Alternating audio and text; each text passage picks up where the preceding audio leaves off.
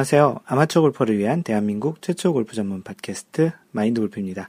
두 번째 라운드 제 31번째 샷 시작합니다.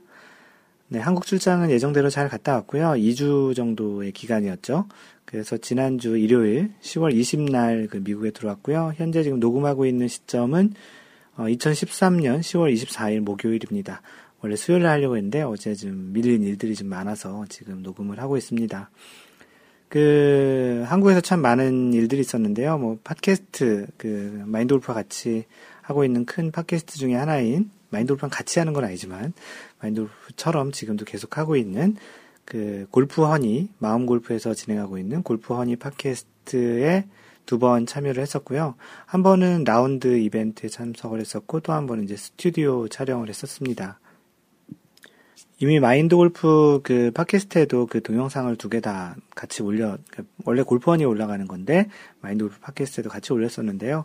한번 그 라운드 이벤트는 그 골프원이의 이제 카페 회원이시기도 하고, 뭐 마인드 골프 카페 회원이시기도 한 그 통통서유님과 빨간 바지 돼지님, 그 진행자시죠? 그 골프원이 진행자, 그 두 분이 대결하는 그런 이벤트가 있었는데, 원래 마인드 골프가 출연하려고 했던 건 아니었는데, 바로 그 출장 간 날, 그 다음날 그 거기에 출연을 해줬으면 좋겠다라는 제안을 받아서 초청을 받았죠.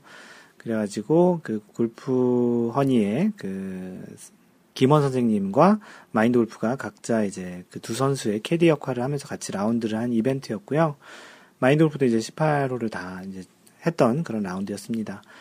뭐 많은 분들께서 이제 마인드 골프를 이제 처음 보시는 분도 있고 마인드 골프의 스윙도 이제 처음 보시는 분들이 있는데 뭐 마인드 골프의 스윙이 뭐 간결하고 심플하고 뭐 굉장히 좀 단순하게 잘 친다 그런 칭찬이 많아서 사실은 마인드 골프가 그날 그 라운드 가면서 그 한국에 이번에 출장 가면서 드라이버를 하나 새로 샀었거든요.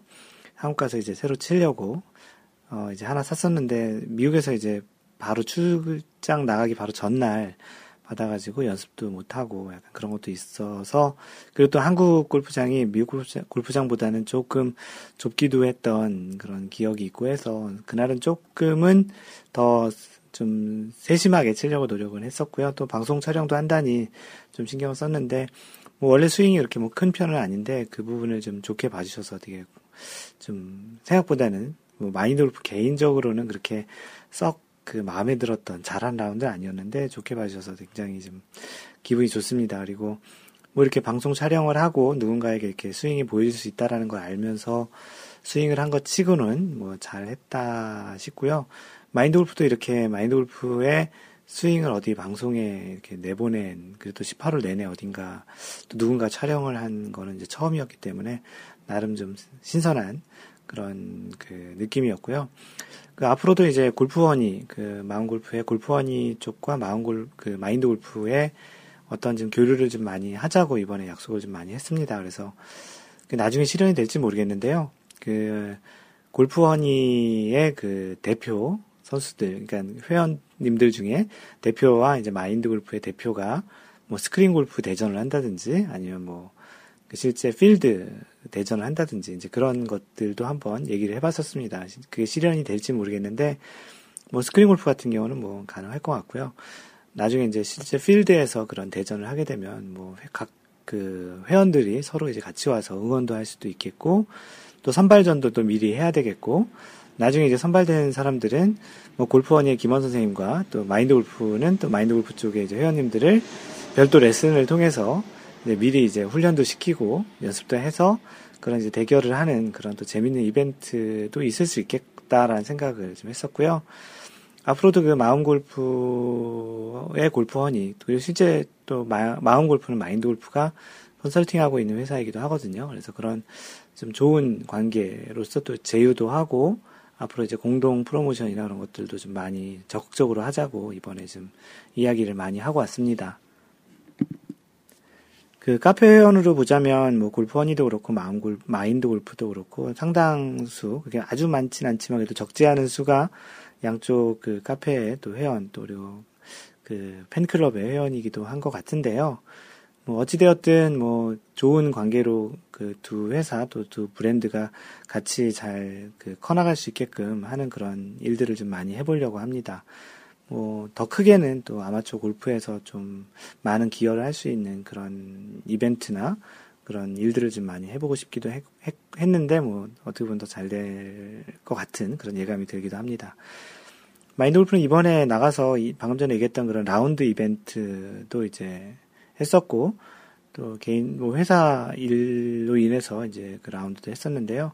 개인적으로는 또 그 마인드 골프가 또 개인적으로 친한 친구들과도 한번 라운드를 했었고요. 마인드 골프 회원님들과 이제 같이 라운드도 한번 했습니다. 11명이 지원을 하셔서 총 12명이, 마인드 골프까지 포함해서 12명이 그 세 팀으로 해서 그 강원도 횡성에 있는 웰리 힐리라는 그 골프장에서 이제 했는데요. 그 지난주 화요일이 그 한국에서 가장 추웠던 날이었었어요. 그래서 그날 진짜 추웠었습니다. 뭐 굉장히 뭐 오후 마지막 티타임 세 개를 잡았었거든요. 왜냐하면 공을 좀 많이 치시는 분도 있을 것 같아서 편안한 티타임을 한다고 이제 맨 마지막 티타임 세 개를 했는데 어 그게 이제 겨 이제 날씨가 갑자기 추워진 날이 되면서 또 이제 그 저녁이 되면서 굉장히 많이 추워가지고 저녁 끝날 때쯤에는 뭐 영상 한 6도, 7도 정도까지 떨어졌던 것으로 기억이 납니다.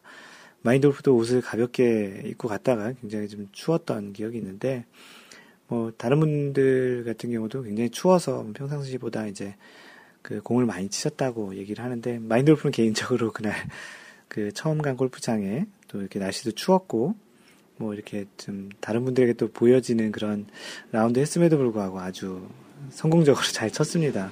마인드 골프는 그날 이제 플러스 3을 쳤는데요. 뭐 날씨나 그런 조건에 비해서는 굉장히 잘 쳤던 그런 라운드여서 실제 그 골프장이 굉장히 나름 괜찮더라고요. 웰리 힐리라고.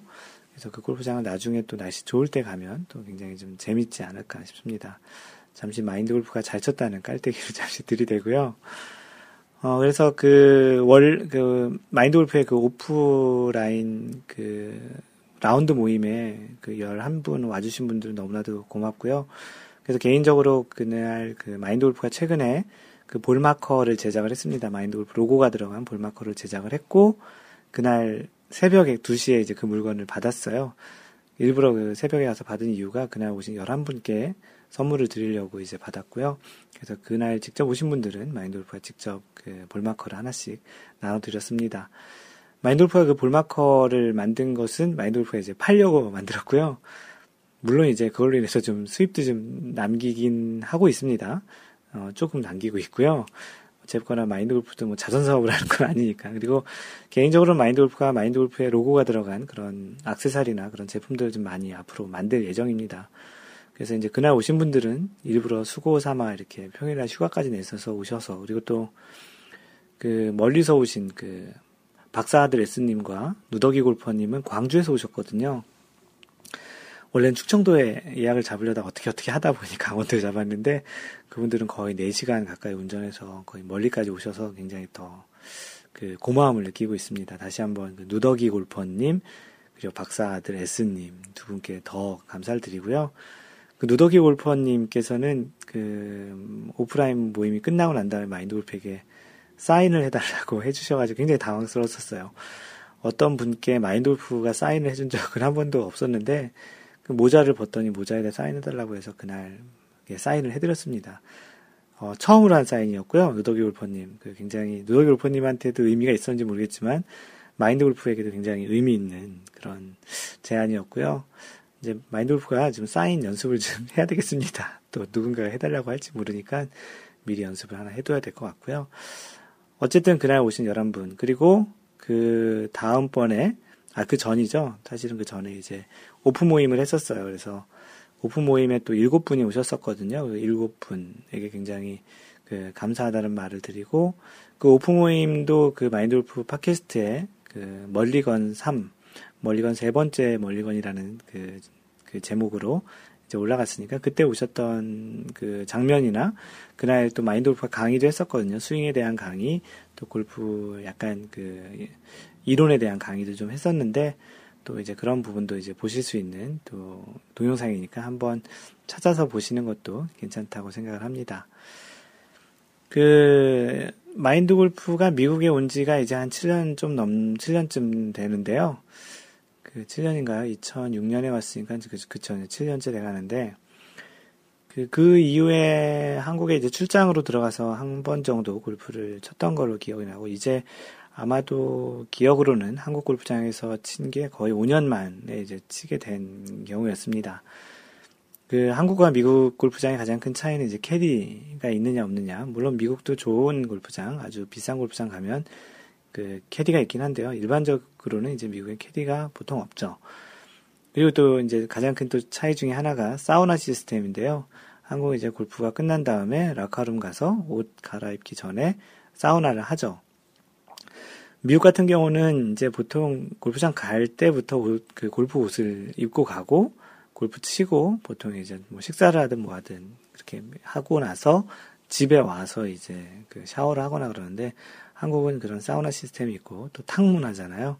그래서 이렇게 뜨거운 물에 그 몸을 담그는 게다가 그날 그 웰리 힐리에서 그 저희 마인드 골프 회원님들 같이 날은 너무나 추웠기 때문에 그 치고 나서 이렇게 사우나에 뜨거운 그 사우나에 몸을 담그니까 굉장히 기분이 좋더라고요. 그래서 이제 그런 문화의 또 차이를 오랜만에 또 즐겨보기도 했습니다. 네, 어찌되었든 그 한국 골프장은 아무래도 뭐 마인드 골프도 한국 사람이다 보니까 한국 골프장에 또 그런 재미가 분명히 있는 것 같습니다. 미국 골프장보다는 좀 아기자기한 부분도 있고 또 골프장 전반적으로 잔디 상태도 좀 많이 관리가 잘 되어 있는데 뭐 이번에 그 간 시기가 아무래도 에어레이션을 좀 많이 하는 시기였나 봐요. 그래서 페어웨이도 그렇고 이제 어떤 경우에 이제 그린에도 이제 모래가 좀 많았는데 뭐 참고로 에어레이션이라고 하면은 그 잔디에 공기를 집어넣어주는 그런 작업을 봄과 가을 정도에 많이 합니다. 그래서 그렇게 할 때는 모래도 좀 뿌려주고 그 땅에 이제 천공, 그 땅에 이제 구멍도 좀 뚫기도 하는데요. 이번에 갔을 때 에어레이션 했던 경우가 좀 있어서 약간 그 공에 모래도 좀 많이 묻기도 했었는데요. 그래도 뭐 어찌되었든 뭐 골프가 좋은 것 중에 하나가 그 좋은 사람들과 그 자연에서 이렇게 걸어 다니면서 또 운동을 하면서 그렇게 또 친해지는 그런 것 들도 굉장히 크다고 생각을 하기 때문에 그 특히 이제 한국에서 또 마인드 골프가 또 한국에서 더 오래 살았기 때문에 그런 사람들과 또 우리 마인드 골프를 알고 있는 또 회원님들 또 팬분들과 그 같이 이렇게 시간을 보내고 또 끝나고 나서도 같이 저녁 먹으면서 또 좋은 덕담들을 나누는 그런 재미있는 이야기를 나누는 그런 시간이 굉장히 소중했고요.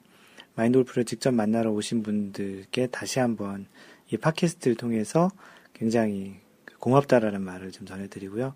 마인드 골프가 앞으로는 좀, 좀더 더 자주 그 한국을 나가는 형태로 좀 많이 생각을 하고 있습니다. 그래서 뭐 예를 들어서 그런 것도 생각을 해요. 마인드 골프가 이제 뭐 한국에 출장 레슨 같은 거를 한번 해볼까.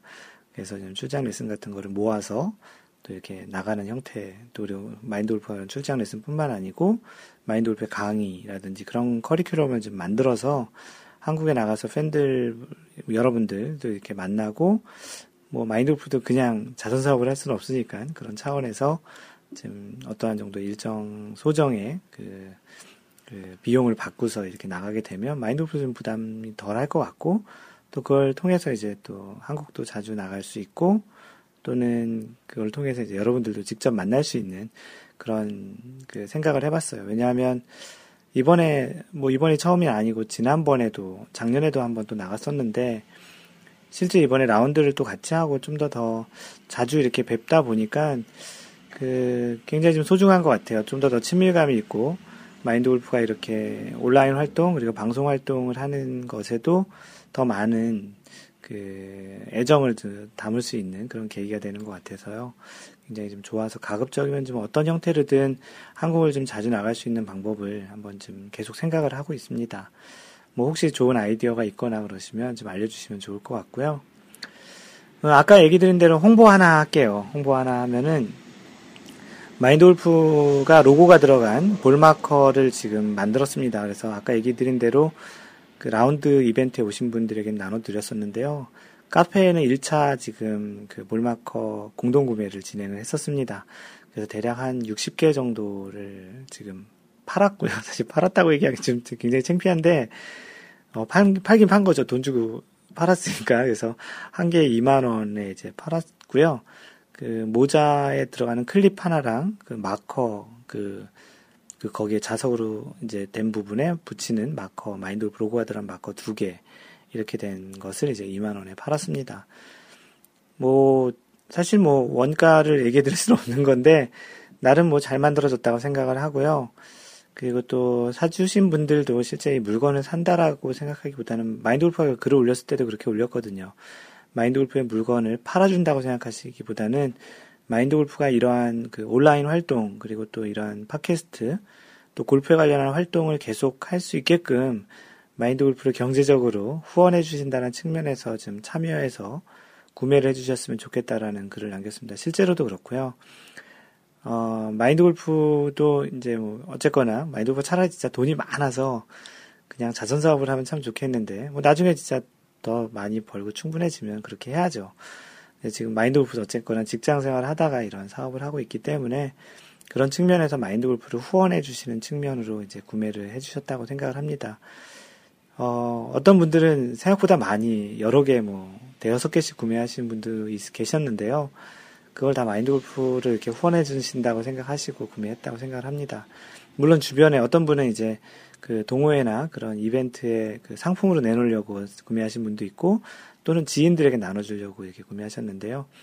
마인드 골프가 이게 충분히 많이 만들어 놨어요. 아직 많이 남았으니까 혹시 마인드 골프의 그 로고 볼마커를 사고 싶으신 분은 카페 회원이시면 카페에 이제 공지사항에 올라와 있으니까 거기에 댓글로 남겨주시고요.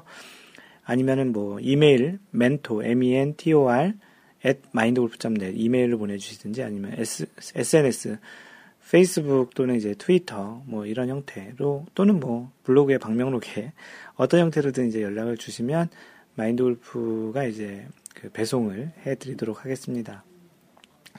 그 해외에서 그 미얀마에 계신 분 중에 한 분이 두 개를 배송해달라고 했는데 아직까지 지금 그 배송 금액을 아직 확인을 못해서 배송 못해드리고 있는데요. 네, 꼭 해드릴 테니까 뭐 하여튼 죄송합니다. 그 미얀마에 계신 그 분이 한 분 계셨는데 혹시 또 다른 해외에 계신 분들 중에 또 필요하신 분 있으면 얘기하시면 어떤 형태로든 뭐 배송비가 조금 더 들어가서 추가 요금을 받을 수 있을지 몰라도 배송을 해드리도록 할 테니까 뭐 나름 잘 나왔고요. 마인드 골프는 계속 이제 그 마커를 이용해가지고 그 골프를 이제 칠 거고요.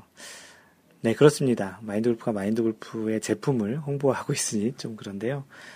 그, 이 ball marker 이외에도 마인드 골프가 이런 악세사리들을 좀, 마인드 골프 로고가 들어간 악세사리를 계속 제작을 할 거고요. 그때도 이제 계속 이런 형태로 많이 후원을 해주셨으면 좋겠다라는 마인드 골프 자체 홍보, 그, 광고를 잠시 드렸습니다. 네, 그리고 공지사항 하나 알려드리면, 마인드 골프가 이렇게 한국에 들어갈 때마다 마인드 골프 모임을 하는데, 어, 지난번 팟캐스트에도 얘기 드린 것처럼 마인드 골프가 없더라도 이런 어떤 뭐 라운드 모임이든, 뭐 스크린 모임이든, 아니면 뭐 밥을 먹든, 뭐 차를 마시든, 아니면 그냥 모여서 연습장에 가시든, 그런 이제 모임을 좀 활성화하기 위해서 마인드 골프가 그 사막싱구루님과 또 이제 그 보조로 도와주실 광교지기님 에게 이제 그런 부탁을 해놓고 왔습니다. 그래서 이제 그 마인드 골프가 없더라도 그 단 두 명이더라도 이렇게 모임을 좀 해서 이렇게 회원님들끼리 직접 만날 수 있는 그런 것들을 좀 진행해 달라고 부탁을 해드렸고요. 어, 그거의 첫 번째 이제 모임 공지가 올라왔는데, 어, 날짜는 어, 11월 10일, 11월 10일이면 요일이 어, 월요일이네요. 11월 10날 아, 일요일이네, 일요일. 잘못 봤습니다. 11월 10, 일요일 날, 그 지산 퍼블릭, 그리고 시간은 오전 중에 이제 한번 라운드 모임을 하려고 합니다. 2013년 11월 10일 일요일 지산 퍼블릭인데요. 네, 신청은 2013년 10월 27일, 어, 이번 주 일요일이네요. 10월 27일까지 이제 그 예약을 받을 생각이고요. 그래서 예약하신 분들까지 해가지고 현재 한, 한 팀 정도는 만, 만들어진 것 같아요. 그래서 혹시 그 가시겠다는 분이 계시면 그 카페에 들어가 보시면 이 공지가 떠 있습니다. 그래서 거기에 그 참여를 하시게 되면 아마도 여기는 캐디가 없이 걸어서 치는 골프장이라고 하더라고요. 그래서 혹시 그런 캐디 없이 걸어서 직접 하는 골프를 한번 체험해 보시 체험해 보시고 싶으신 분은 이번 그 11월 10날 있는 지산 퍼블릭에서 하는 그 이벤트에 그, 그 모임에 그 참여를 하시면 좋을 것 같습니다.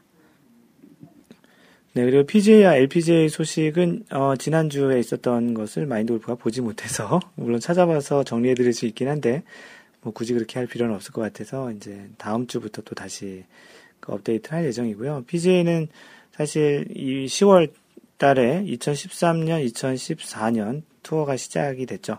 보통은 2000, 매년 그 한 단, 연을 단위로 이제 끊는데, 이제 PGA에서 그런 투어 일정을 좀 바꿔서, 그 페덱스컵이 끝난 다음에 곧바로 2013, 2014 그 걸쳐진 그 시즌을 시작했다고 합니다.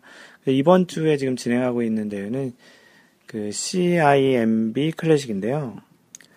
네, 대회가 그 말레이시아 쿠알라룸푸르에서 열리고 있습니다. 그래서 현재 지금 1라운드가 끝난 상태고 어, 마인드 골프는 어, 당연히 미국에서 있는 대회일 줄 알고 시간을 이렇게 봤는데 벌써 끝났더라고요. 그래서 확인해 보니까 그 말레이시아에서 이제 진행을 하면서 벌써 이제 시차 때문에 빨리 끝난 거죠.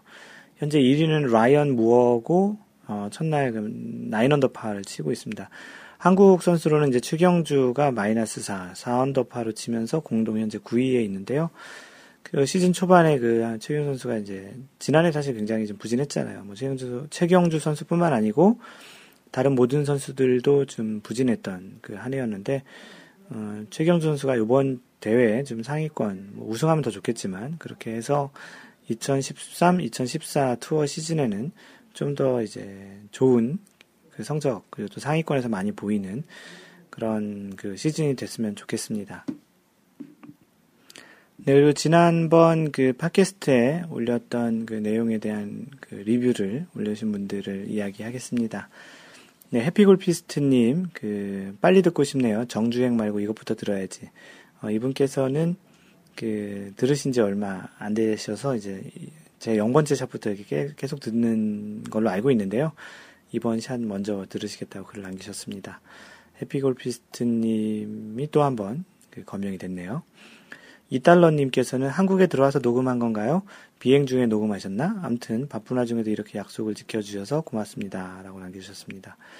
사실 이 글을 남겨주셨을 때가 이 녹음을 그 마인드 골프가 그 미국을 떠나기 전에 이제 녹음했던 거라서요. 비행기에서는 당연히 녹음하기는 힘들겠죠. 다 른 사람들이 조용히 해야 되니까. 네, 어찌됐든 뭐, 아무리 바빠도 그 마인드 골프가 이렇게 하기로 했던 그 팟캐스트 뭐 이런 것들은 좀 또 블로그에 글 쓰는 거 그런 것들은 계속 약속을 지켜, 지키려고 노력합니다. 마인드 골프 개인과의 또 약속이기도 하고요.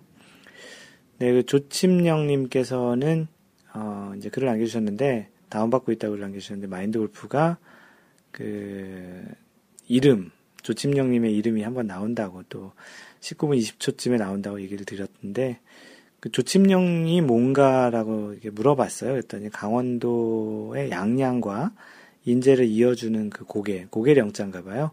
거기에 이제 조침령이라고 한다고 아이디를 이제 그쪽에서 근무를 했었다고 합니다. 조침령님, 네, 고맙고요.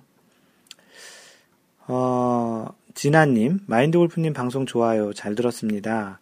여러모로 축하드리고 지금쯤 한국에 계시겠네요. 부러워요. 내년엔 꼭 참석하고 싶어요. 좋은 시간 보내세요. 네, 마인드 골프가 한국에 그뭘 축하한다고 하신 걸까? 이게 아, 기억이 잘 안 나네요. 하여튼 뭐 고맙고요. 진아님 뭐 다음번 그 한국 방문에 하게 되면 방문을 하게 되면 시간, 이 진아님이 마인돌프가 기억에는 싱가포르에 살고 계신 걸로 알고 있는데, 하여튼 뭐 진아님과 시간이 돼서, 돼서 이렇게 한번 봤으면 좋겠습니다. 네, 그리고 마인드 골프가 그 골프원이 팟캐스트에 출연해서 그 룰과 그 상식에 대한 그런 이야기들을 했던 적이 있는데요. 오케이님께서 그 이런 질문을 올렸습니다. 클럽이 13개인 사람은 오로지 카트길 구제받는 용도로 왼손잡이용 드라이버를 한 개 더 챙기고 다니면 반칙일까요? 그리고 드라이버 샤프트 길이 제한 없는지, 뭐, 그날 그 어떠한 룰에 대해서 어떠한 구제를 받는 것, 그리고 구제를 받을 때 어떻게 그 룰을 해석을 하면 좀 더 자신에게 유리하게 받는지에 대해서 그 팟캐스트에서 얘기를 했던 적이 있는데요. 그것과 관련한 질문인 것 같은데, 구제를 받기 위해서 이제 왼손잡이용 또는 왼손잡이 클럽을 뭐 하나 더 가지고 다니면 반칙일까 뭐 그런 이야기신데요. 그 실제 공인 클럽이라면 그 비공인 클럽이 아니고 그 공인 클럽이 있거든요. 그 골프 rule book에 보면 클럽을 제조하고 만드는 거에 대한 그런 어떤 규정이 있습니다. 그래서 그 규정을 그 통과한 그런 공인 클럽이라면 어떤 클럽도 14개 이하만 유지를 하면은 괜찮습니다. 그 샤프트 길이 같은 경우는 퍼터 같은 경우는 이제 아래쪽 그 18인치로 이제 제한이 있지만 실제 나머지 클럽들은 그 위쪽으로는 48인치를 초과할 수 없는 것으로 되어 있습니다. 뭐 마인드 골프가 잠깐 그 잘못 알고 있어서 그 퍼터가 제한이 없는 것을 이제 전체 클럽이 다 제한이 없는 걸로 알고, 알고 있었는데 자세히 이제 찾아보니까 드라이버 이제 퍼터를 뺀 나머지 클럽들은 48인치 이상을 이제 초과할 수 없는 것으로 되어 있고요. 퍼터는 이제 롱퍼터 같은 것도 있는 거 보아서 이제 실제로 퍼터는 이제 짧은 쪽으로만 제한이 있고 긴 쪽으로는 제한이 없습니다. 그리고 그 다음으로 그 하얀 바지님께서 이제 얘기를 해주신 내용이 약간 쓴소리가 좀 있는 내용인데요. 그 골프원이 방송 보면서 약간 좀 그 골프원이 방송 쪽에 그 김원 선생님과 빨간 바지 대진님께서 룰에 대해서 좀 이해 정도가 좀 적지 않는 게 낮지 않은 거냐 낮지 낮은 건 아닌가라는 그런 얘기 하시면서 좀 더 이런 팟캐스트 그래도 많은 사람이 보는 그런 이제 그 방송과 그런 팟캐스트를 하고 있으면 좀 더 좀 더 높은 이해도에 좀 더 더 그, 그 룰과 그런 것들에 대한 이해도를 좀 더 더 높인 높은 상태에서 이게 방송을 해야 되지 않겠냐라는 그런 이야기를 했습니다. 뭐 다시 한번 이런 그 골프에 대해서 좀 더좀 좀 자리를 정착을 잘 하려면 그런 것에도 좀 더더 더 많은 그런 그 지식을 갖고 있는 게더 좋지 않겠냐라는 그런 이야기를 좀 하셨는데요. 뭐 뭐 이 내용을 좀 더 다 자세히 읽어드리긴 좀 그래서 일단 좀 요약해서 알려드렸고요. 뭐 그렇다고 김원 선생님이나 뭐 골프원이 방송 자체를 디스하는 것은 아니라고 하시면서 그 예전부터 이제 김원 선생님 그 책도 사보고 나름 이제 훌륭한 분이라고 생각하신다고 하얀 바지님께서 글을 남겨주셨습니다. 그 하얀 바지님은 그 마인드 골프 카페에서 활동하시는 분 중에 나름 그 골프에 대한 그 생각과 그런 지식에 좀 깊이도 좀 있으신 분이세요. 나름 연습도 굉장히 많이 하시는 분이시고요. 마인드 골프가 개인적으로 또 한번 만나 뵙고 싶어 한또 그런 그 분이신 것 같아요. 뭐 거리가 좀 멀어서 그래서 마인드 골프가 다음에 한국 가게 되면 꼭 그 지방 쪽, 그 부산이나 좀 광주, 그 남부 지방 쪽에 한번 가볼까 합니다. 그래서 매번 이렇게 수도권에 사니까 수도권에 계신 분들만 기회가 되는 것 같아서 다음에 혹시 부산이나 광주 쪽 가게 되면 그 하얀 바지님처럼 부산에 사시거나 그 아까 얘기했던 누더기 골퍼님처럼 그 광주에 계신 분들도 한번 이렇게 직접 또 뵀으면 좋겠다는 생각이 듭니다. 그 하얀바지님께서 얘기하신 내용들은 어떤 건지 알겠고요. 근데 뭐 약간 그런 것도 있는 것 같아요.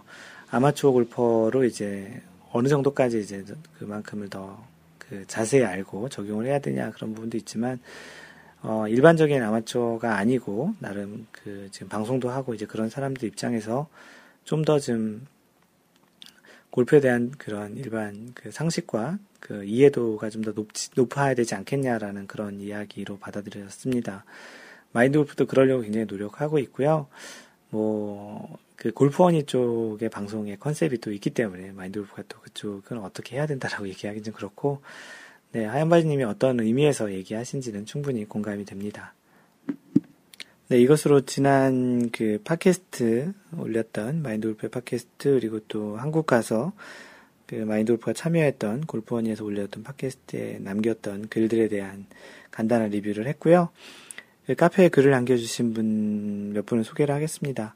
아이디 구름바다님, 어, 지금까지 팟캐스트만 듣고 있다가 이렇게 가입도 하게 되었습니다. 이제 시작하는 초보입니다. 잘 부탁드립니다. 네, 구름바다님, 그, 팟캐스트 들어주셔서 고맙고요. 앞으로도 좀 카페 통해서 자주 뵀으면 좋겠습니다. 그 항상 기쁨님, 어, 출장이 많은지라 이동하면서 들으면 좋더라고요. 이번 주에 알게 돼서 일단 mp3로 40여 개 받아놓고 차례차례 듣고 있습니다. 어, 지금부터 듣기 시작하시면 꽤 나름 시간이 좀 걸리실 것 같은데, 이렇게 이제 이동 중에 참 많이 듣는 것 같아요. 마인드 골프도 다른 팟캐스트를 좀 듣는데, 뭐 아침에 운동을 할 때, 또는 이제 그렇게 출장을 가거나 그럴 때 비행기 안에서, 그리고 보통 이제 운전을 하면서 이동 중에 많이 듣습니다. 뭐, 마인드 골프가 다른 팟캐스트 듣는 것처럼 여러분들도 이제 마인드 골프 팟캐스트를 그렇게 듣고 계시는 것 같은데요. 어, 평상시 얘기하는 말투와 좀 달라서 좀 낮은 톤이고 조용한 톤이라 좀 저녁 때 잘 때 좀 많이 드시, 들으시는 것 같기도 하고요. 뭐 어찌됐든 뭐 잘 들어주시면 고맙죠. 그 마인드 골프를 직접 보신 분들은 마인드 골프의 이러한 그 목소리가 실제 목소리와는 조금 다르다라는 걸 알고 계실 텐데요. 그 당연히 그렇도 그도 그럴 것이 이렇게 아무도 없는데 혼자 마이크에 대고 이렇게 얘기하는 것과 상대방이 있는 상태에서 대화를 하는 것은 뭐 분명히 다를 거라 생각합니다. 어, 아마도 그냥 일반 사람 만났을 때 이런 대화 톤으로 하면 굉장히 상대방이 지루하겠죠. 그래서 이건 방송에서의 말투고 실제 만나서의 말투는 조금 다르다라는 것을 아실 거고요. 나중에 뭐 마인드 골프 직접 만나게 되면 느끼실 것 같 습니다. 그리고 아이디 윤호성, 윤호, 윤성 아빠님. 아, 음, 애 이름 두 개를 이렇게 붙인 건데요. 마인드 골프가 그렇게 또 남겼었어요. 어, 애를 계속 나면 아이디가 길어지실 것 같다고. 예, 골프, 골프 관련 팟캐스트, 가로 열고 골프 허 X라고 썼는데, 골프 헌이라고 쓰는 상관없습니다. 두 개밖에 없거든요, 골프 관련 팟캐스트가. 어, 골프 관련 팟캐스트를 듣다가 가입하게 된 윤호, 윤성 아빠입니다. 몇 개 들어봤는데, 룰 관련 해외 골프 소식 등을 들을 수 있어 좋네요. 이전 횟수도 시간 되는 대로 들어야겠네요. 구력은 1년 6개월 정도로 백돌이 98개에서 110개 정도 치고요. 주말 골퍼입니다. life best는 94개인데 세네홀 정도 보기 플레이 하면 라베 깰려는 어, 욕심이 생겨서 그런지 백타가 계속 넘는 철없는 골퍼입니다. 그 백돌이 소위 얘기하는 백돌이 백타 때 근처 치시는 분들의 특성이죠. 뭐 보기도 하고 가끔 파도 하는데 망가지는 몇 개 홀에서 확 망가져가지고 또 그 흐름이 또 오래 가가지고 이제 굉장히 좀 치기 힘들어지는 또 타수가 많아지는 그런 시기인데요. 어, 조금만 잘 그 골프는 따오는 게임이 아니고 잃지 않는 그런 게임 관점에서 실수를 좀 줄이시면 훨씬 타수는 금방 줄 거라 생각합니다. 네, 제, 자주 뵀으면 좋겠습니다. 윤호, 윤성 아빠님. 그리고 와이낫 버디님. 그, 안녕하세요. 팟캐스트를 통해 마음 골프와 마인드 골프를 알게 되었습니다. 반갑습니다. 어, 지난번 통빨 대전에 게스트로 마인드 골프님이 출전하게 되어 처음 얼굴을 알게 됐고요. 말씀하신 것처럼 간결하고 컴팩트한 스윙이 매우 인상적이었습니다. 어, 저는 구력이 3년이고요. 가르고 애송이 그 1년 차 어, 첫해 첫 라운드에서 114개로 시작해서 2년 차에 깨백하고 올해인 3년 차에 딱 한 번 싱글 81타 갔다가 지금은 보기 플레이어에 만족하는 수준입니다. 올겨울에 연습 꾸준히 해서 내년 싱글 진입이라는 과욕을 부려볼까 합니다만, 참고로 저는 중국 위해 거주 중입니다. 위해. 어, 마인돌프가 예전에 위해에도 골프를 한번 치러 갔다 온 것 같은데요. 어, 나중에 뭐 중국 가게 되면 또 와이나 버디님 만나야 되겠네요. 그 마인드 골프의 무한한 발전을 기원합니다. 라고 이제 남겨주셨습니다. 그, 굉장히 빠른 시간 안에 싱글을 치신 것 같아요. 물론 마인드 골프는 이거보다 좀더더 빨리 싱글을 치긴 했는데 1년 3개월 만에 그 싱글을 처음 쳤거든요. 79타를. 어, 뭐, 그거에 비하면 조금 늦긴 하지만, 요즘 들어서 이렇게 깔때기를 많이 되죠. 어, 그런데 일반적인 그 플레이어들의, 아마추어 골퍼들의 그 성장 속도에 비하면 그 와이낫 버디님은 충분히 빠르신 것 같아요. 그래서 뭐, 현재 과욕이라고 부르기에는 뭐 조금만 한 1, 2년 사이에도 또이 상태로 꾸준히 하시면 뭐 싱글 디지 핸디캡을 치는 거는 그렇게 어렵지 않을 것 같고요. 단지 이제 너무 과욕을 부리시면 안 되는 것 같습니다. 아까 윤호, 윤성 아빠님 얘기에서도 얘기 드렸지만 사실 따오는 거는 굉장히 어려운데 잃어버리는 건 굉장히 쉽거든요. 그래서 그런 관점에서 자신의 어떠한 스코어를 잘 관리하고 잘 지켜내고 또는 이제 너무 무리하게 치지 않는 그런 것들만 한다면 안정적으로 80대는 치실 수 있을 것 같고 거기서 이제 자신의 어떤 샷의 일관성을 좀 잘 만들어 놓는다면 뭐 싱글 디지 핸디캡은 뭐 그렇게 어렵지 않지 않을까라고 이제 긍정적으로 생각해 봅니다. 와이낫 버디님 중국에서 가입해 주셔서 고맙고요. 자주 뵙도록 했으면 좋겠습니다. 어, 최근에는 그렇게 사연이 많이 올라오진 않는 것 같은데요. 뭐 사연이라기보다는 최근에 가입한 그 아리조나님, 아이디가 아리조나신데요. 아리조나에 살고 계셔서 아리조나이신 것 같아요. 그래서 그분께서 올려주신 뭐 그 아리조나 골프장의 사진과 간단한 이야기를 이야기라기보다는 간단히 그 소개 같은 것을 이제 전해드릴게요. 아리조나님이시고요. 이제 가입하고 인사드리려고 합니다. 저는 아리조나, 애리조나라고 쓰는데, 아이디는 아리조나라고 쓰시고, 그 글에는 애리조나라고 이렇게 쓰셨는데요. 쓰, 쓰신 대로 읽어드릴게요. 저는 애리조나에 살고 있고요. 주말에 항상 골프장에 나가려고 하고 있습니다. 저희 동네는 눈이 오지 않는 관계로 1년 내내 골프 칠 수 있고요. 그 마인드 골프가 살고 있는 얼바인도, 캘리포니아 얼바인도 그 1년 내내 눈을 오지는 않습니다. 음, 하여튼 뭐, 한국에 계신 분들에게는 얼바인이나 아리, 캘리포니아나 아리조나 다 부러운 동네죠. 대신 겨울 되면 가격이 조금 비싸집니다. 미리 환영해 주셔서 고맙습니다. 어, 마인드 골프님 존경하고 많이 배우고 가겠습니다. 어, 존경한다는 단어는 왜 이렇게 부담스럽죠? 어찌됐든 마인드 골프가 도움이 된다라는 그런 측면으로 이제 받아들이면 될 것 같고요. 그 사진을 올려주셨는데 그 아리조나 이쪽 그 골프장의 특징 중에 하나가 그 골프장에 있는 페어웨이, 뭐 티잉 그라운드 페어웨이 그리고 그린 그 약간의 러프 정도까지만 그 녹색이고요. 원래 여기가 이제 사막 지역 그 그리고 또 이제 풀이 자라지 않는 지역이기 때문에 그렇게 이제 골프장을 조성하기 위해서 만든 그 부분만 녹색이고 나머지는 보통 흙이나 그런 이제 선인장 그런 색깔이 있는 약간 황토색 같은 그런 골프장에 그림을 올려주셨습니다. 음, 이런 골프장이 사실은 이제 보기는 굉장히 좋고요. 실제 이제 라, 운드 가서 이제 치게 되면 이제 공이 정확히 이제 페어웨이나 그런 곳에 떨어지지 않으면 이제 고생을 하는 그런 골프장이죠. 마인드 골프 개인적으로는 굉장히 이런 골프장을 좋아하는데요. 뭐 잘 쳐서라기보다는 그 그냥 이쁘잖아요 보기가. 근데 대체적으로 골프장은 보기에 이쁜 골프장이죠. 어려운 골프장이긴 합니다. 그래서 마인드 골프가 그렇게 이제 꼭 치고 싶은 골프장이라고 이제 글을 남겨놨더니 언제든지 오시면 아리조나로 오시면 이제 환영하신다라는 아리조나님께서 글을 남기셨고요.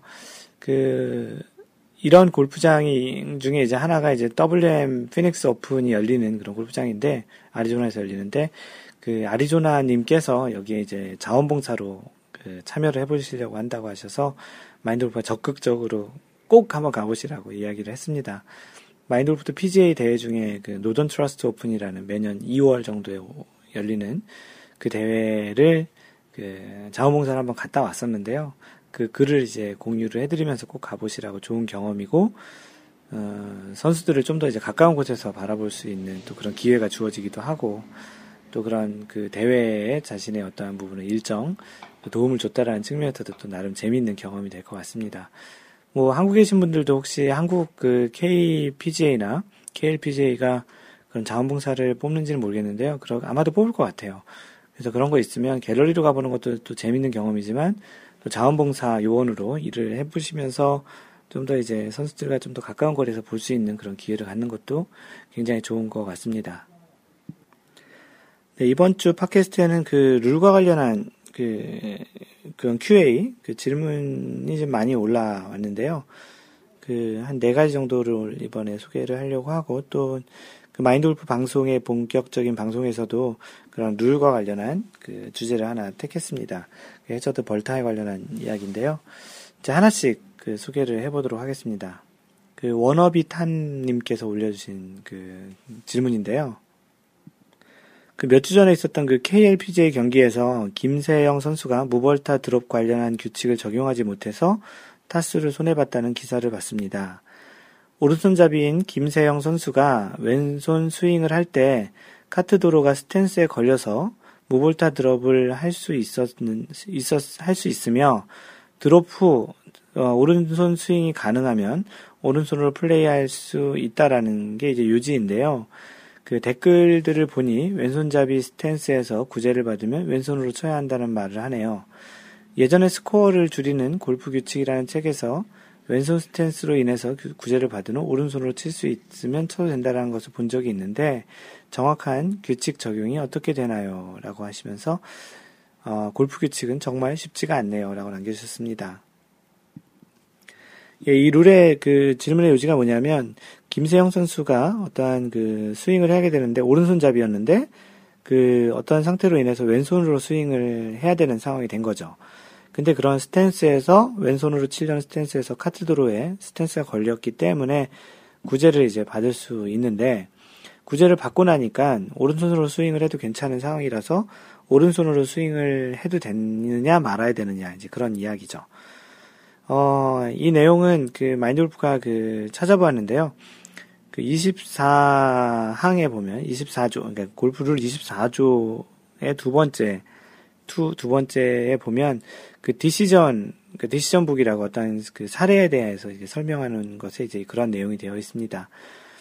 그 어떠한 그 오른손잡이의 그 플레이어가 그 스윙을 하려고 하는데 이제 스윙이 안 돼서 왼손으로 했다가 왼손으로 하려고 했는데 거기서 이제 어떠한 구제를 받아서 최종적으로 구제를 받은 지역에서 다시 오른손으로 스탠스를 서봤더니 오른손으로 플레이할 수 있었다면 오른손으로 플레이를 해도 된다라는 그런 내용이 그 decision book에 써 있습니다. 예전에도 이러한 내용이 있었던 것이고요. 그걸로 인해서 그러한 룰에 대한 판례가 이제 결정이 된 것이었죠. 그 말에 의하면 그 김세영 선수 KLPGA 그 대회에서 김세영 선수는 실제 왼손으로도 잘 쳤지만 그렇게 이제 구제를 받고 나서 오른손으로 플레이도 할 수 있었다라는 그런 선택 옵션을 자신이 이제 그 활용을 못한 것이죠.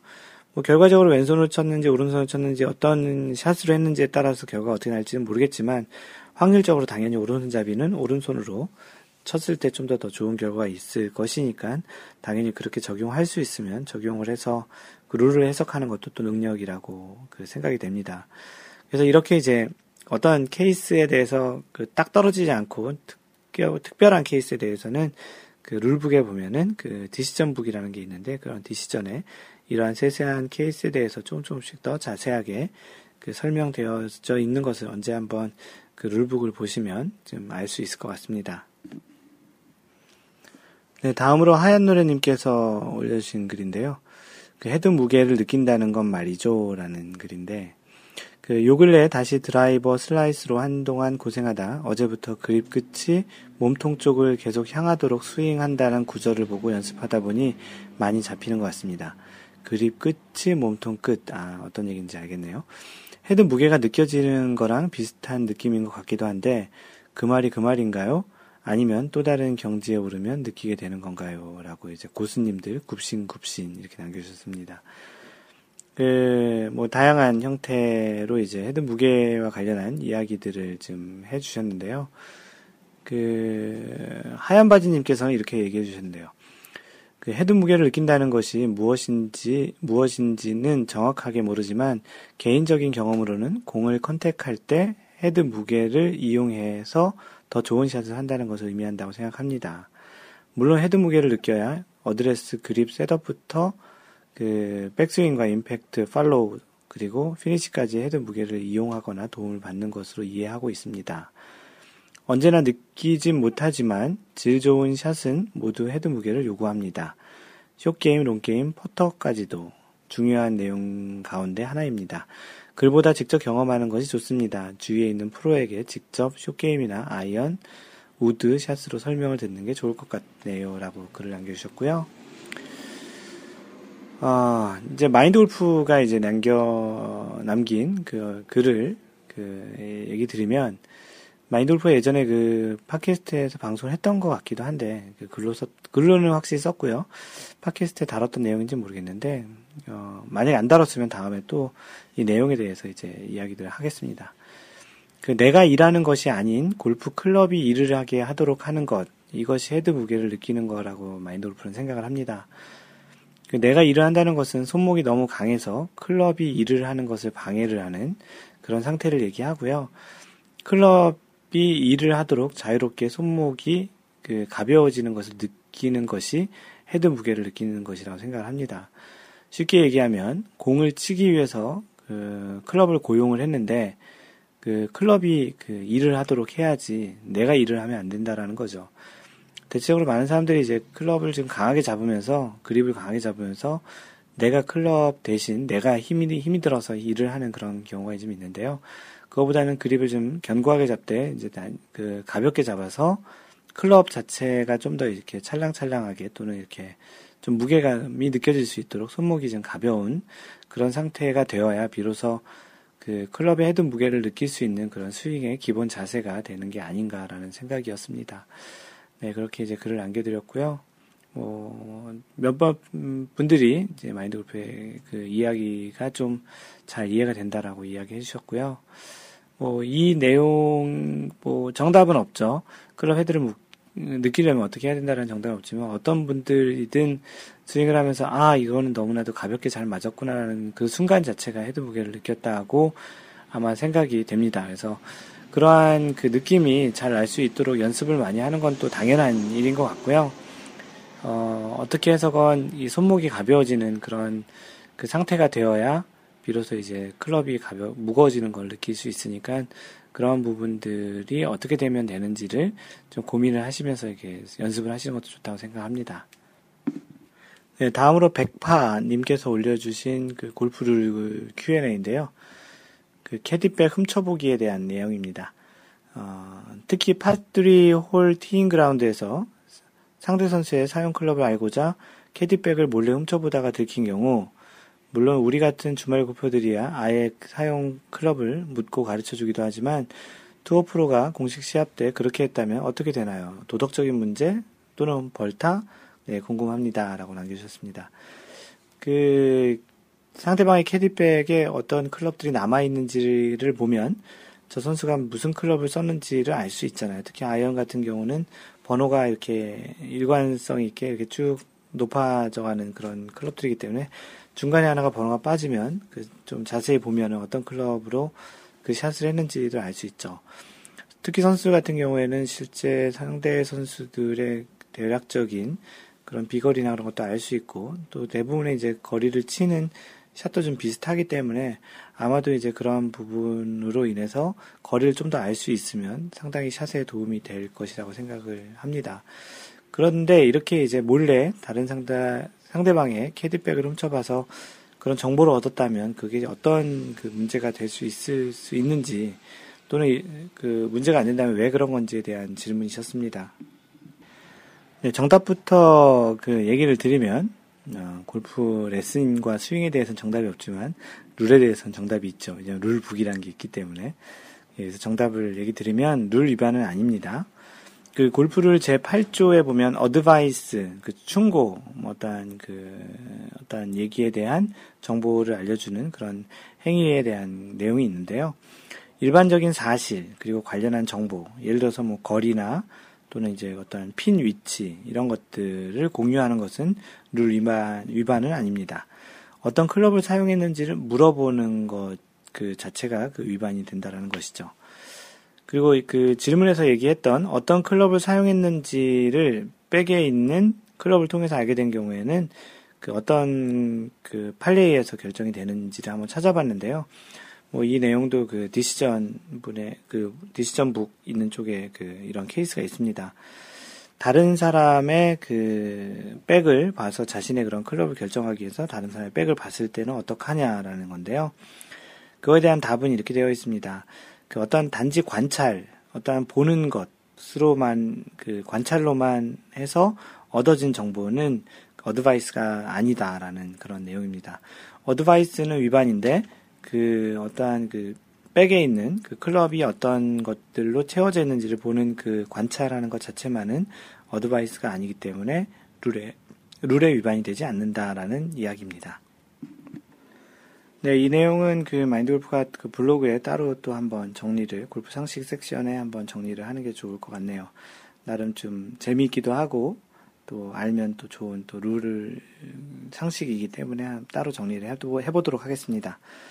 그 마지막 그 질문은 그 통통서유님, 그 이번 이벤트에 출연했던 그 통통서유님께서 올려주신 건데요. 제목이 인텐트 그리고 인플레이 질문입니다. 라고 올려주셨습니다. 마인드 골프님, 미국 잘 돌아가셨나요? 카페 탈퇴하려다가 탈, 탈퇴 버튼을 찾지 못해서 계속 방황 중에 있습니다. 어, 이분이 왜 그러냐면 그 통통서연님과 그 빨간 바지 돼지님의 이벤트를 보시면 아시겠지만 이 통통서연님께서 한번 그 경사길에 인, 경사면에 있는 공을 스윙하다 헛스윙을 했었거든요. 그때 마인드 골프가 한타를 부과를 했던 적이 있었습니다. 너무 좀 냉혹하게 이렇게 적용한 게 아니냐라고 해서 마인드 골프 카페를 탈퇴하신다고 이렇게 농담 삼아 얘기를 하시는 것 같은데요. 마인드 골프가 저번에 농담 삼아 그랬습니다. 탈퇴하지 마시고 마인드 골프가 탈퇴 시켜드리겠다고 뭐 버튼 못 찾으면 마인드 골프가 그냥 버튼 한 번만 누르면 된다고 이렇게 얘기했었는데요. 네, 농담이고요. 뭐 활동 많이 해주세요. 그 매번 휘두르고 내지르고 척추가 부러지게 치자의 마인드에서 마인드 골프님의 컴팩트한 스윙을 보고 저는 솔직히 매우 엄청나게 쇼크를 먹었습니다. 정말 편하게 치고 싶은 스윙은 저런 것이었는데 라는 충격이라고 하시면서 사실 그날 대전 이후 친, 척들 그 지인들, 그 회사 직원들 라운드 몇 번 했는데 다시 90대로 떨어졌습니다. 원인은 음, 드라이버의 난조. 그리고 더 충격을 받은 샷, 마인드 골프님의 벙커샷. 어, 그린 주위에서의 벙커샷이 더 쉽다는 골프 그, 방송에서의 얘기를 듣고는 속으로 뭐 이런 사람이 다 있어. 크크. 어, 그린 벙커가 얼마나 어렵고 지옥 같은데라고 생각을 했는데 마인드 골프님의 greenside 벙커샷 마치 투게더 그 옛날에 아이스크림이에요. 옛날 옛날에 나왔던 아이스크림인데 마치 투게더를 숟가락으로 살포시 뜨는 듯한 그 간결함. 그 편한 게, 아, 그렇게 편하게 스윙하는 모습에 또 한 번의 쇼킹을 받고 저 역시 연습장에서 열심히 벙커샷 연습을 들어갔습니다. 벙커샷을 저렇게 깔끔하게 쉽게도 할 수 있구나라는 생각으로 이렇게 하셨다고 하는데요. 사설이 길었습니다. 이제 본론의 질문을 하시는 것 같은데요. 이 앞에 것까지는 마인드 골프와 라운드 하면서 느꼈던 마인드 골프의 스윙에 대해서 이야기를 하신 것 같고요. 질문이 하나 있어서요. 방송에서 보면 intent, 인플레이가 나오는데 tee box에 있으면 아직 경기 중이 아니니 인플레이가 아닌데 tee box에서 intent를 가지고 샷을 헛스윙하게 되면 이건 벌타를 받는 것인지 의도가 있다고 먹어야 하는 것인지 아니면 아니면 경기 시작이 아니니 벌타가 없다고 생각해야 하는지 아 이 아 빨리 카페 탈때 버튼을 찾아야 하는데라고 점점점점점 남겨주셨습니다. 실제 그 공을 치고 난 다음이 정확히 인플레이의 시작이라고 보는 것보다는 스윙을 하려는 의도 자체로 테이크백, 백스윙을 시작했을 때부터를 인플레이로 보는 게 맞죠.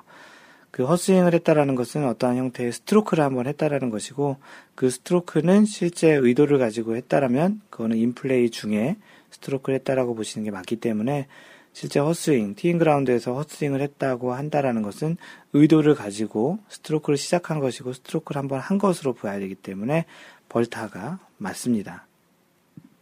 네, 그래서 이럴 경우 이제 헛스윙을 한 다음에 그 다음 샷을 치게 되면 그게 이제 두 번째 샷이 되는 것이죠. 네, 통통소, 통통소연님 답이 됐는지 모르겠는데요. 어, 어찌됐든 지난번 그 이벤트 라운드에서 그 헛스윙한 것이 굉장히 좀 충격이었나 봅니다. 그래도 뭐 그런 과정을 통해서 자신이 좀 더 그, 그, 좀 더 룰을 정확히 알게 되고, 또 자신이 또 그런 비슷한 일이 있었을 때 정확히 어떤 형태로 적용을 하면 되는지를 좀 배운 좋은 계기가 됐을 것 같고요.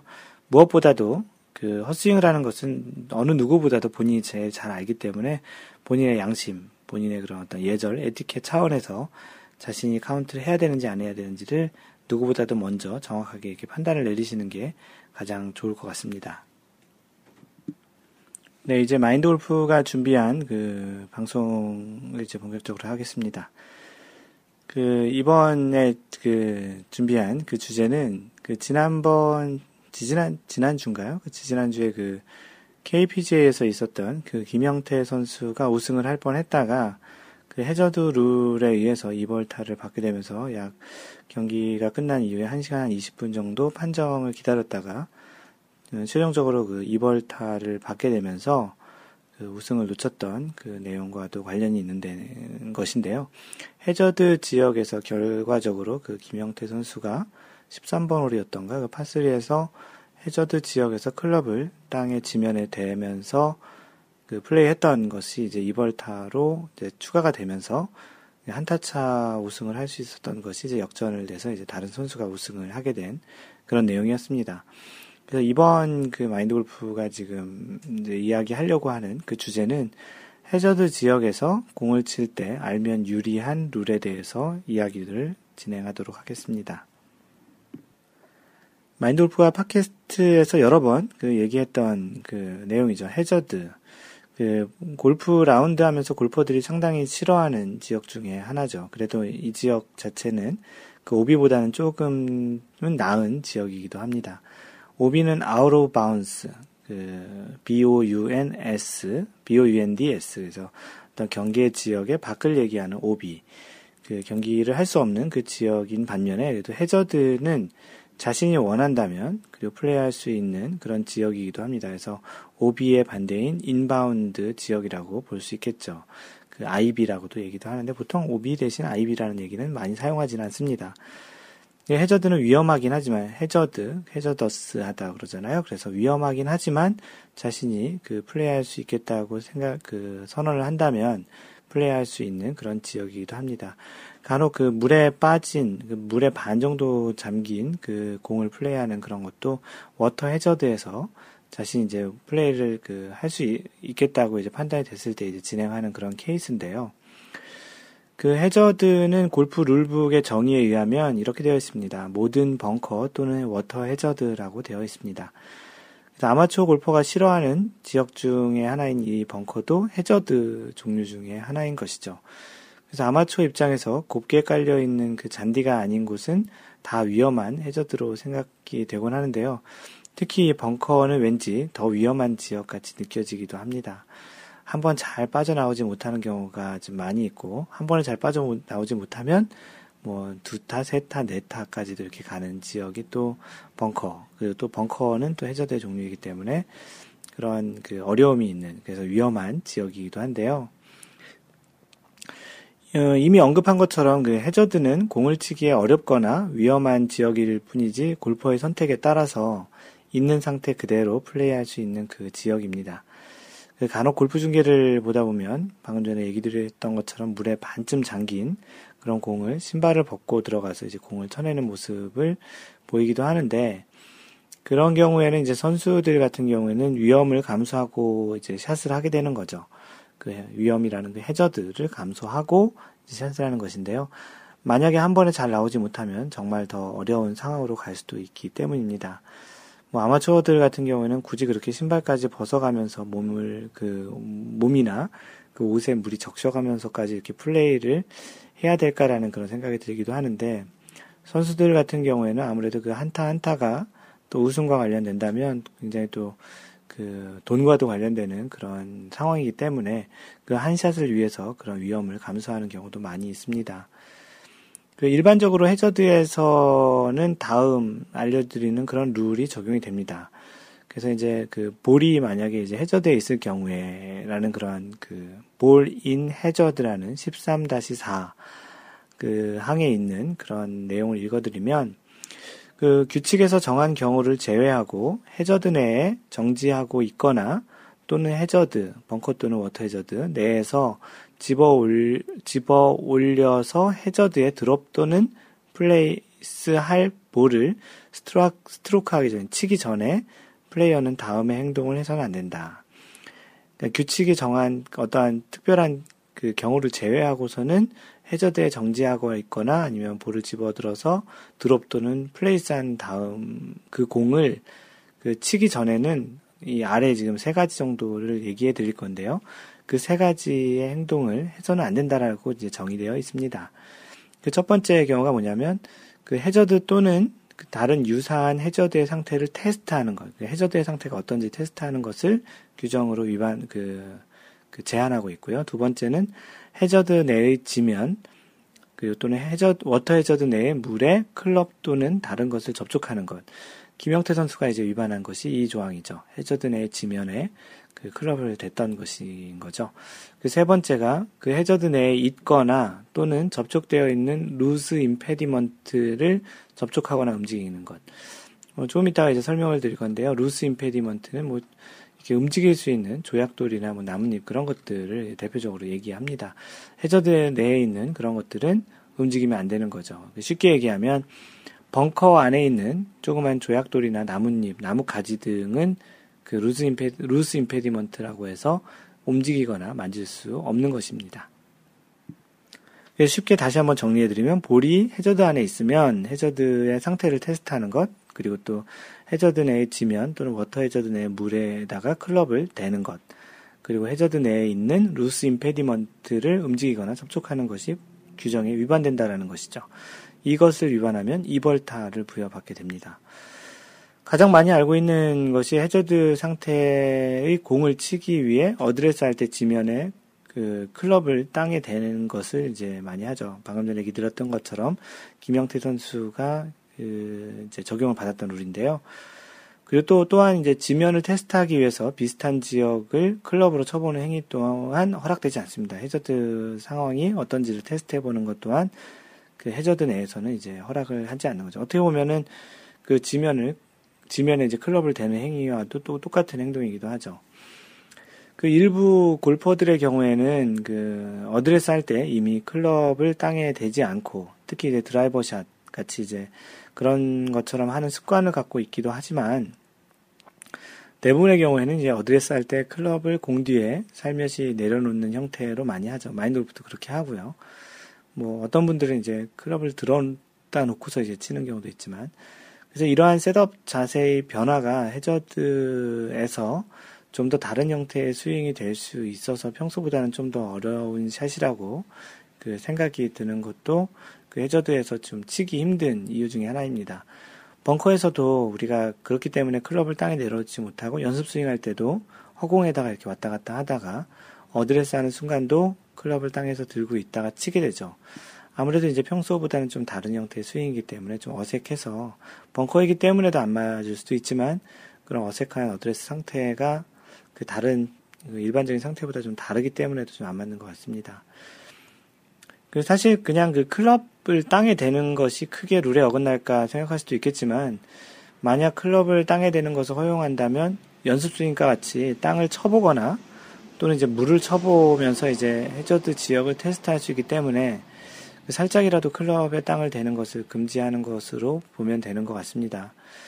그 골프 룰이라는 것이 어느 정도를 가늠하여 판단하기 어렵기 때문이기 죠 어떻게 보면은 했느냐 안 했느냐가 중요한 거죠. 얼만큼 많이 했느냐, 얼만큼 적게 했느냐가 중요한 것이 아니고 그 어떠한 룰의 그러한 정도로 판단하기엔 좀 애매하기 때문에 했냐 안 했느냐로 이제 판단하게 된다는 것이죠.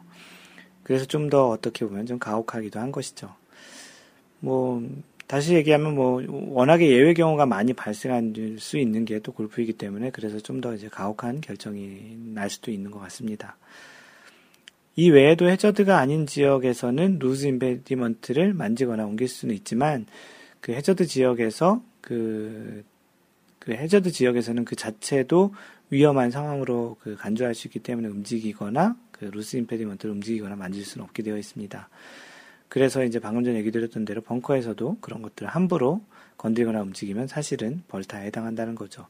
아마추어 같은 경우는 뭐 사실 그 공 바로 뒤에나 어떠한 주변에 돌 같은 것이 있으면 클럽을 손상당하거나 아니면 다칠 수 있기 때문에 좀 움직이는 것을 서로 양해해서 좀 이게 로컬룰처럼 우리 움직이고 칠 수 있도록 하자라는 그런 것들을 할 수는 있겠지만 뭐 정확한 원래 규칙은 이제 이렇다라는 거 알고서 이제 융통성을 발휘하는 측면에서 그러한 룰을 적용하는 것도 괜찮다고 생각을 합니다. 왜냐하면 클럽도 좀 비싸기도 하고 소중한데 또 무엇보다도 이제 다치거나 그러면 안 되니까 그런 경우에는 이제 좀 그 양해를 구하고 서로 하는 것도 괜찮을 것 같고요.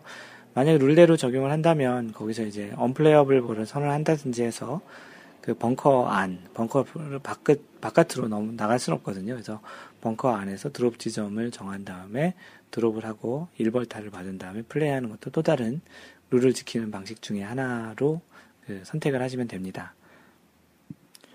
그럼 위에서 얘기 드렸던 그런 loose impediment라는 것이 무엇인지를 한번 얘기를 드려볼게요.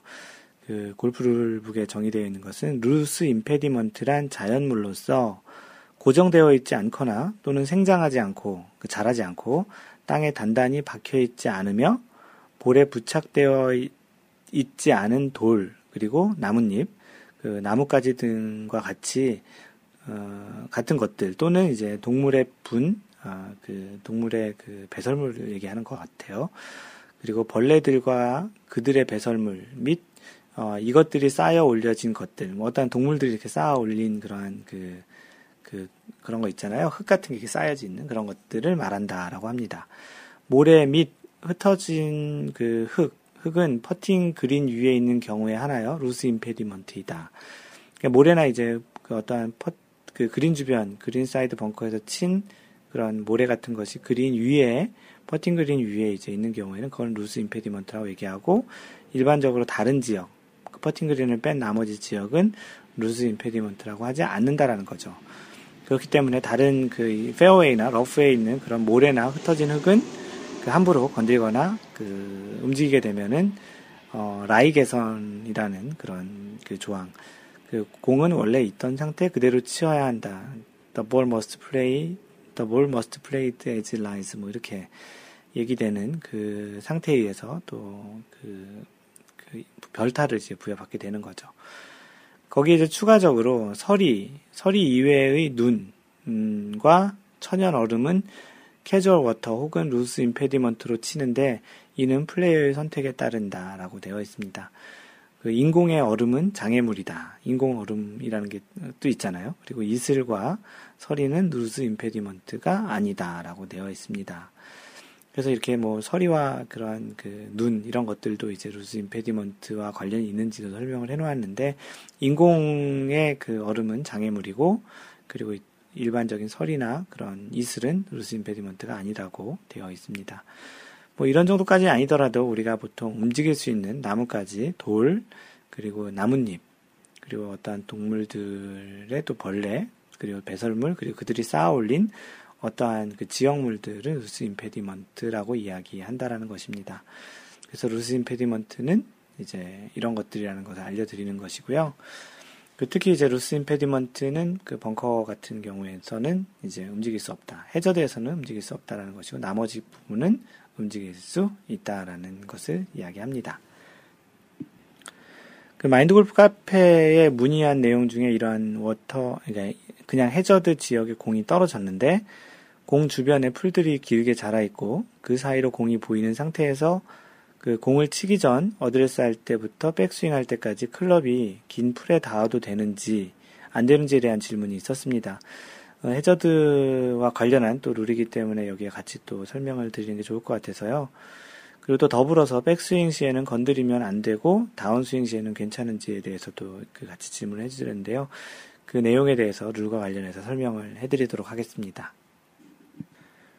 어, 일단 그 억새풀이나 길게 자란 풀과 같은 것들은 고정되어 있는 자연물이기에 위에서 그 방금 전에 설명했던 그 언급한 그 loose impediment 정의에 의해서 loose impediment가 아니죠. 왜냐하면 loose impediment에는 고정되어 있지 않아야 되고 또 생장하지 않아야 되니까 그 억새풀이나 길게 자란 풀은 loose impediment가 아닙니다. 그래서 그러므로 이제 loose impediment에 해당되는 룰이 적용되지 않고요. 그 13-2항에 이런 내용들이 있습니다. 그 볼의 라이, 의도하는 스탠스 스윙의 구역 또는 그 플레이어의 개선이라는 조항이 있는데요. 일반적으로 그 규칙에서 정한 경우를 제외하고는 그 플레이어, 경기자는 그 아래 얘기해 드리는 그런 것들을 개선하거나 개선시켜서는 안 된다라고 되어 있습니다. 소위 얘기하는 그 라이 개선, 어떠한 상태에 대한 개선을 얘기하는 건데요.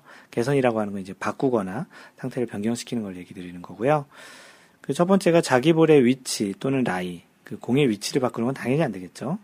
그 의도하는 스윙 구역, 자신이 의도하는 어떤 스윙의 상태를 바꾸는 것도 또 안 되라는, 안 된다는 거죠. 예를 들어서 뭐, 그 스윙하려는 그, 그 구역에 어떠한 뭐 나뭇가지가 있다라든지 풀이 너무 길게 자라 있다든지 그런 것들을 인위적으로 어떻게 스윙을 해가지고 그걸 바꾸는 행위 등도 안 된다라는 거죠. 그 자신의 또 플레이 선 또는 그 홀을 넘어 넘은 건너편의 그 선의 적절한 연장 부분 그런 부분도 이제 왜냐하면 그 샷을 한 다음에 공이 그쪽으로 넘어갔을 때 그쪽에서 또 그러한 그 개선한 부분으로 인해서 이득을 볼 수 있기 때문에 그런 그 자신이 어떠한 플레이하고 있는 선, 그 건너편의 연장선 분, 부분도 이때 개선을 하면 안 된다라는 것입니다.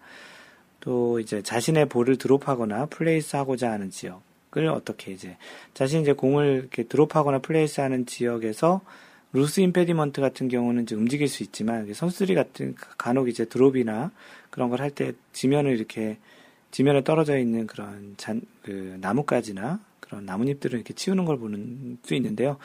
거기가 이제 해저드가 아닌 경우이기 때문에 이제 가능한 거고, 그래서 그러한 루스 임페디먼트는 이제 그 정리할 수 있지만, 진짜 땅을 뭐 이렇게 땅을 발로 밟는다든지, 어떠한 지형을 바꾸는 것은 당연히 또 안 된다라는 거예요. 그래서 이러한 뭐 네 가지 경우에 대해서는 만약 어떤 변경을 할 경우에 벌타, 2벌타를 이제 받게 되는 것이죠. 그래서 이러한 기본적으로 자신의 그 어떠한 그 샷을 하는 그런 것들을 좀 더 유리하게 하기 위해서 개선하는 것은 안 된다라고 13-2항에 정의가 되어 있습니다. 그래서 해저드에서 그 어드레스 시 클럽을 지면에 대지 않아야 한다라는 그 조항보다는 어떻게 보면 골프 룰 13조의 공이 원래 있던 상태로 그대로 플레이되어야 한다라는 그런 것에 좀 더 더 적용이 될 수 있는 경우로 그 판단 그 볼 수 있는 그런 케이스인 것 같습니다.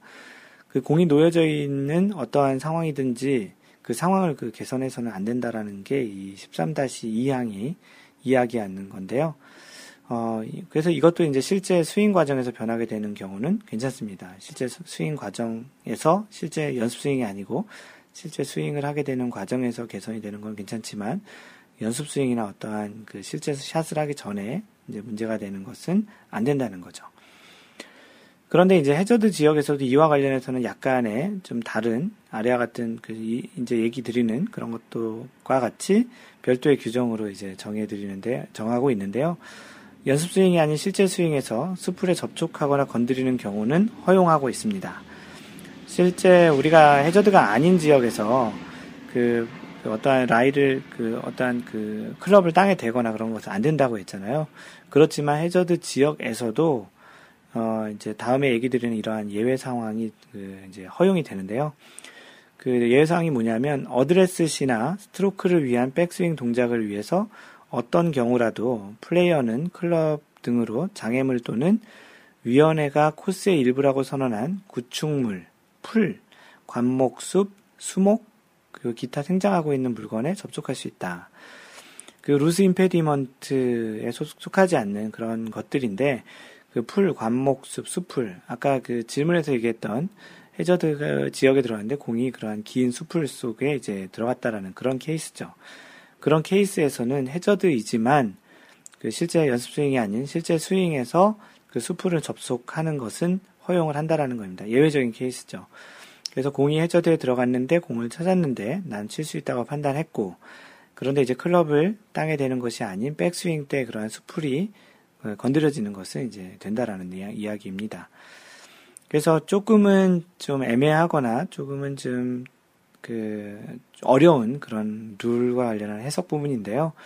중요한 것은 룰이라는 것은 자신이 얼만큼 알고 그것을 얼만큼 잘 적용하느냐에 따라서 자신에게 유리하게 심지어는 뭐 한타나 두 타 정도를 벌 수 있는 그런 그 좋은 상황으로도 해석이 될 수 있습니다. 그, 뭐, 다른 룰도 굉장히 좀 많이 중요할 수 있는데, 이런 해저드와 관련한 룰은 좀 잘못 알고 있거나 또는 오해가 사거나 뭐 방, 그 이번 주제에도 얘기했지만 그 김세영 선수처럼 또 카트길에서 카트길에 자신의 그 스탠스가 걸렸을 때도 이렇게 구하는 그런 경우도 있지만 실제 또 그 김영태 선수처럼 뭐 알고서 그랬는지 모르고서 그랬는지 아니면 실수를 했는지 모르겠지만 정확히 룰을 잘 알고 있다면 그런 실수도 좀 더 줄일 수 있지 않을까 싶습니다. 선수들은 대부분 잘 알고 있을 거라고 생각했는데 아마도 실수였지 않았을까 싶은데요. 좀 더 이제 그 룰을 좀 잘 알면 본인의 실수도 덜 수 있고 좀 더 이제 골프의 원래 속성에 좀 더 가깝게 즐기면서 좀 더좀 재미있는 골프가 되지 않을까 싶습니다. 뭐 어떤 부분 어떤 분들은 뭐 골프의 룰이 룰로 인해서 너무 스트레스를 받는다고는 하지만 골프를 자체를 아는 것만으로 스트레스 받을 필요는 없으실 것 같고요. 그거를 얼만큼 융통성 있게 잘 적용하는지에 따라서 스트레스를 덜 받을 수 있을 것 같으니까 좀 그렇게 그 상식 차원에서 이제 골프 룰을 알아가는 것도 굉장히 중요하다고 생각이 됩니다. 특히 이제 비즈니스 골프나 어떠한 사업적인 그러한 그 일로 그런 골프를 하시는 분들은 더더군다나 이러한 좀 룰을 잘 아시는 게 다양한 형태, 다양한 사람들과 다양한 그런 상황에서 좀 더좀 좀 어떤 때는 좀 유식하게, 어떤 때는 좀 더 정확한 판단을 내려줄 수 있는 사람으로서 좀더더 멋있는 사람이 되지 않을까 싶기도 하고요. 그 하나하나씩 알아가는 골프 룰과 상식으로 그 여러분들의 스코어를 잘 지켜나가시는 것도 좋은 샷을 하는 것만큼이나 또 굉장히 중요한 그 골프의 일부임을 좀 명심하는 차원에서 그 해저드에서 좀 더 잘 알면 그 좀 더 유리한 그런 룰에 대해서 이번 주제로 이야기를 풀어보았습니다. 그 마인드 골프의 그 글은 그 마인드 골프 .net, mindgolf.net, 마인드 골프 블로그에 가보면 있고요. 그, 그, 페이스북, 그 마인드 골프와 페이스북, 트위터, 소셜 네트워크 통해 소통하시고 싶으신 분들은 facebook.com slash mindgolf 또는 트위터는 at mindgolfer, m-i-n-d-g-o-l-f-e-r 로 마인드 골프와 소통을 하시면 되고요. 이메일로 커뮤니케이션 하실 분은 mentor at mindgolf.net으로 하시면 됩니다. 네, 카페 통해서 많이 활동을 하고 있는데요. 카페는 이제 회원 수가 1000명을 넘었고요. 한 1070명 정도 되는 것 같은데, 카페에서 또 많은 그 좋은 이야기들이 또 오고 가고 있으니까 아직 카페에 가입하지 않으신 분들은 cafe.naver.com slash mindgolfer 또는 네이버에서 마인드골프 카페라고 검색하시면 쉽게 찾으실 수 있을 것입니다. 네, 지난주, 지지난주, 최근에 한 지금 거의 한 몇 주 동안 계속 마인드 골프의 글이 네이버 메인에 자주 뜨고 있습니다. 마인드 골프가 그 네이버의 오픈캐스트라는 곳을 통해서 마인드 골프의 글을 또 발행을 하고 있는데요.